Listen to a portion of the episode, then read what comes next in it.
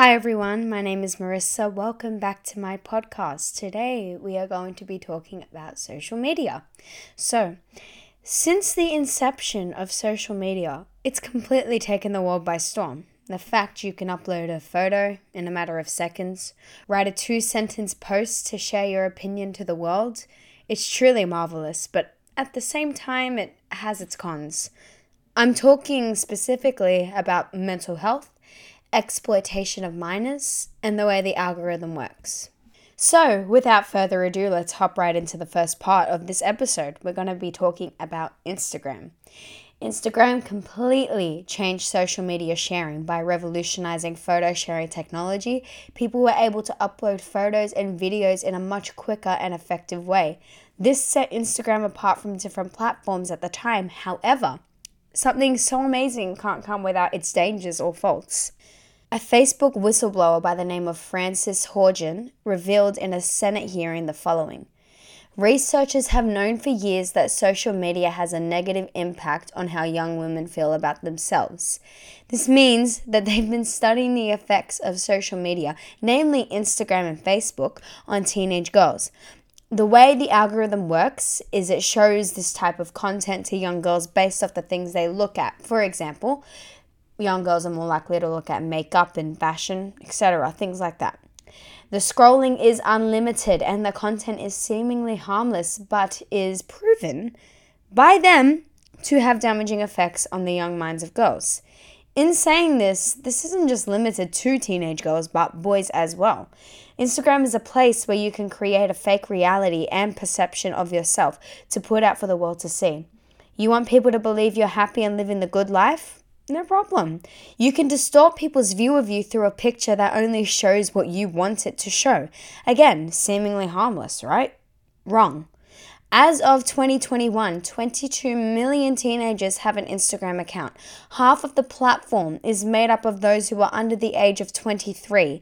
Instagram has a policy for no under 13 year olds being allowed to sign up, but there is absolutely nothing stopping them from lying about their age to make an account.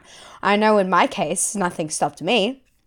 Research done on teenagers by Facebook themselves actually found that 60% of girls and 40% of teen boys on Instagram experience negative social comparison, which is what I was just saying before. So, Let's keep going with the statistics because they just get worse and worse from here, everyone. One third of teenage girls say that Instagram makes them feel worse about themselves. Close to half the users on Instagram say they feel unattractive, and the cause was stemmed from Instagram posts. A quarter of the teens on Instagram said they don't feel good enough, and it's because of Instagram. To suffer with such self doubt and feelings of worthlessness at a young age is truly terrible. And I would know because I've been in that exact situation before. However, mine didn't really stem from Instagram, but Instagram did have a hand in a lot of it. Instagram has pioneered FOMO, which basically means fear of missing out. They've pioneered it in ways that have never before been seen. And with that simple upload button, the feeling of FOMO is present in teens now more than ever. I remember not even too long ago seeing people I thought were close friends and they were posting an outing that they had and I clearly wasn't invited. But you know to see a picture of them having such a fun time while I sat in my room alone I can't tell you how awful I felt how worthless I felt the FOMO that I had developed. See at this point, I would say, is this really Instagram's fault? And well, the answer is yes, because they are 100% well aware of the effect their app has, yet they do nothing about it. Their algorithm hasn't changed, the content hasn't changed. Sure, they got rid of how many likes you see on posts so you can't compare it, but what did that really do? I can't put 100% blame on Instagram though. I mean, I believe a certain amount of blame falls on parents. And like I was saying, in the last episode, I spoke about how parents use technology to pacify their children. Are parents ever really paying attention to what their kids are looking at on social media? I highly doubt the majority are. I know parents want to leave a certain amount of privacy for their kids, and well, that's all well and good, but when it comes to talking about your children's mental health, if they knew how many were suffering in silence, no parent would ever allow their child to free roam without some degree of supervision. Of course, though, I mean, I had to check what Instagram was doing specifically to help with this issue.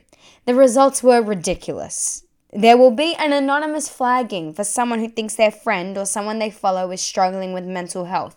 There will be a quote unquote mental health break. Like, you know, that'll that'll really do a lot. I'm sh- I'm so sure. Yep. Um, parental control is another thing they've added too, right? Um, it's parental control on the amount of time their teen can use Instagram. Well, see, Instagram, I'd say, hmm, that's a decent idea, except Apple already came up with it. It has a feature called screen time.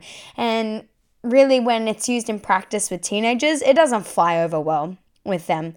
They're doing everything but change the algorithm. So, you know what? Good job, Instagram. I'd say you are the worst social media platform for kids, but you are not.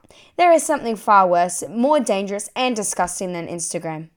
I present to you TikTok. Whew, okay, this one is the doozy. So, I said I would talk about this darn platform, and here I am. So, TikTok seems innocent, doesn't it? yeah, you know, funny videos, dancing, singing, skits, all really cool stuff until you really dig deep into what TikTok actually does. TikTok was created in China, and we all know just how much China really loves us, you know, the Western world. It's already been said, but um, yes, China do harvest your data through your TikTok account, and that may not be an issue to you because you may quote unquote don't care about it However, you should care because it is a matter of national security.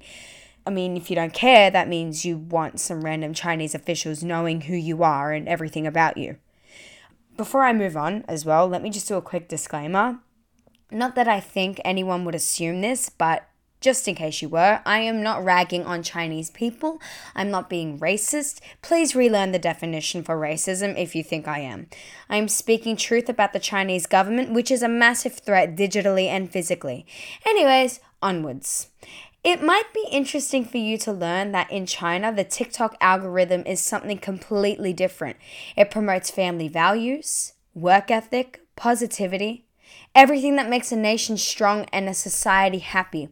Why is our algorithm massively different?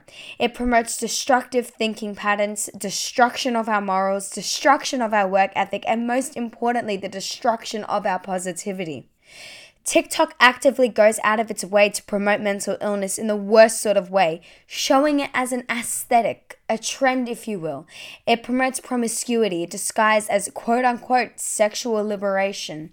If you want to be delusional and believe that being promiscuous will obtain any sort of happiness for you, then go ahead. You'll find out you won't be happy for too long.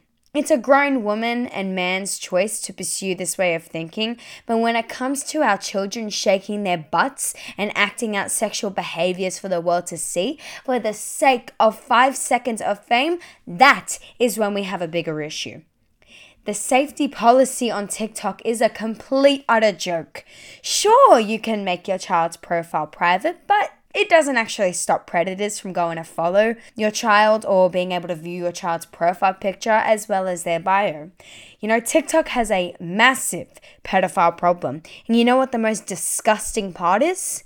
All they have to do is like a few videos from some teenage girls and teenage boys, and then bang, that's their whole feed. They can just watch your kids do their promiscuous dances, free content for the sickest people in society, and the content is unlimited. The grooming factor is completely gone. There's no need. The pedophiles have everything they need now. I bet you actually had no idea as well that there was a child P O R N ring going around on TikTok as well. Accounts trading photos and videos they've collected for money, only allowing certain people into their quote unquote clubs. You know, they have these accounts and they put up these videos and if they accept you then you're in their club and on their on their account all you see are these disgusting photos and videos.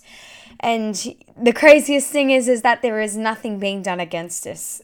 You know, if I was a parent, after hearing this information, I would take my kid off TikTok straight away. Spare them the trouble of being groomed, exploited, misled, and mentally damaged. I spoke previously about the mental health promotion on TikTok in my last episode, and nothing's changed with that. TikTok shows similar but more intense trends compared to Instagram. It is 100% clear to me that children and teens do not belong on social media. In fact, nobody does. For those who are vulnerable and are developing minds, this is the worst possible place for you. I'm not pulling this out of thin air either. I'm speaking from experience. As someone who struggles with body image, depression, anxiety, I have been affected in the worst way on social media. And I wish I could take back the hours I gave scrolling through an endless sea of miserable people trying to show others their lives aren't so miserable, which in turn makes people miserable. It's a cycle of being miserable. Not to mention that all our attention spans have been shortened to that of a goldfish because all we sit there doing is scrolling through 10 second videos and then we need that quick dopamine hit. And when we don't get that dopamine hit, then we can't pay attention to anything. So, um, you know, if anybody ever wanted to know why I hate TikTok, why I hate it with my entire being of existence, that is why. In conclusion, I am not just some quote unquote boomer trashing on social media. I am speaking about the dangers social media poses, and I beg of everyone to see this from the same standpoint I am. No good can come from this, especially TikTok. Not unless things change in a drastic way. We change the algorithms, we get rid of the sea of ads that plague our feeds and tell us we want things that we don't really need. I mean, in the end, social media is a business like any other. And the goal is to make its money and keep customers satisfied. And well, TikTok and Instagram do that beautifully. They use their algorithms and their dopamine traps to keep users coming back. They make their money, so why would they care about your well being? They don't. And believe me, if they don't care about us, they don't care about your children. So do your kids a favor limit their social media, take them off. They'll thank you in the long run. That's all for today. Please stay tuned for episode three of the podcast. Let me know what you would like me to talk about. I'm happy to talk about any sort of topic. So, um, thank you guys. Have a lovely day and stay tuned for episode three.